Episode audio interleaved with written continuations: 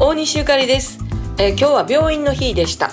大きい病院なんでもうほんまに偉い人でいつもいつもすごいんですけれども、えー午後からやったんで気楽に行ったんですね、えー病院まで大体1時間ぐらいかなかかるんですけど。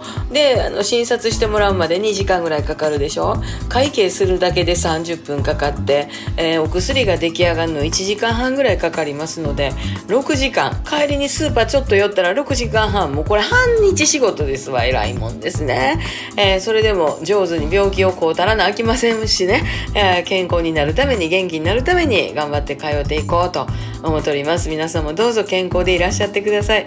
5月1日堺ブルースフェスティバル。15日スマの風お待ちしております。また明日大西ゆかりでした。